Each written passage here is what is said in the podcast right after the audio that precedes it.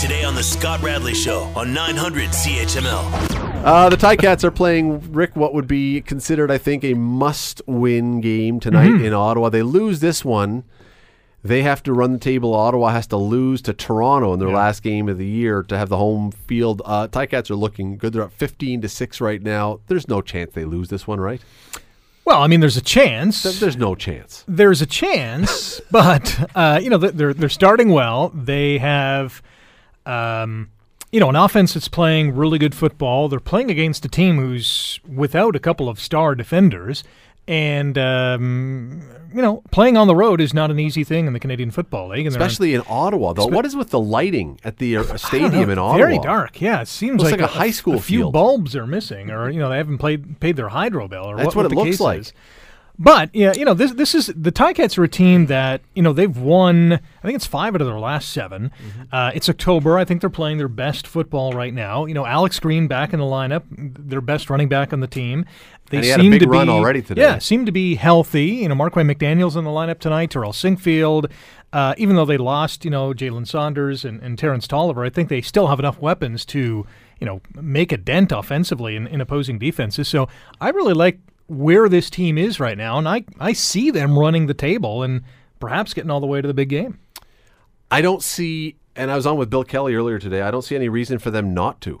I really don't. In fact, I'm at the point now this year where if they don't at least get to the Grey Cup, to me, this season is a huge failure because they are they are the best team in the East. Yeah. to me, unquestionably, there's no excuse for them not to get there now. So let's say they win tonight's ball game, which would be huge, obviously, because the season series would be tied going into the rematch next Saturday uh, at Tim Hortons Field, yeah, against the Red Blacks.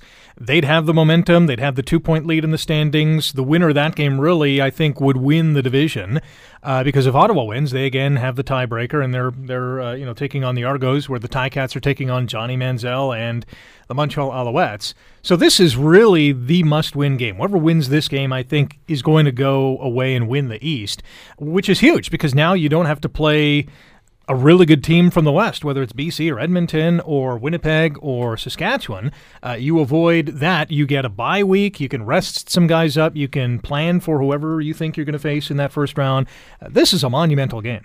It is a big, big game, and as I say, they've started well, 15-6. Uh, they just dodged a bullet.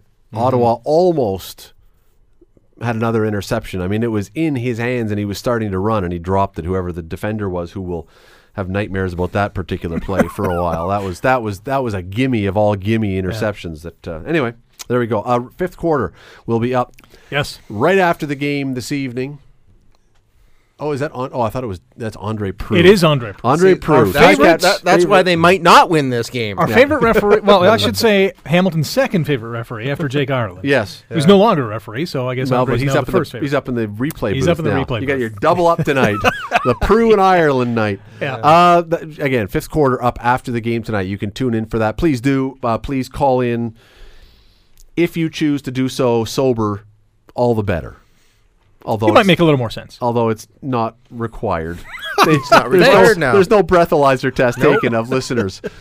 Want to hear more? Download the podcast on iTunes or Google Play and listen to The Scott Radley Show. Weeknights from 6 to 8 on 900 CHML.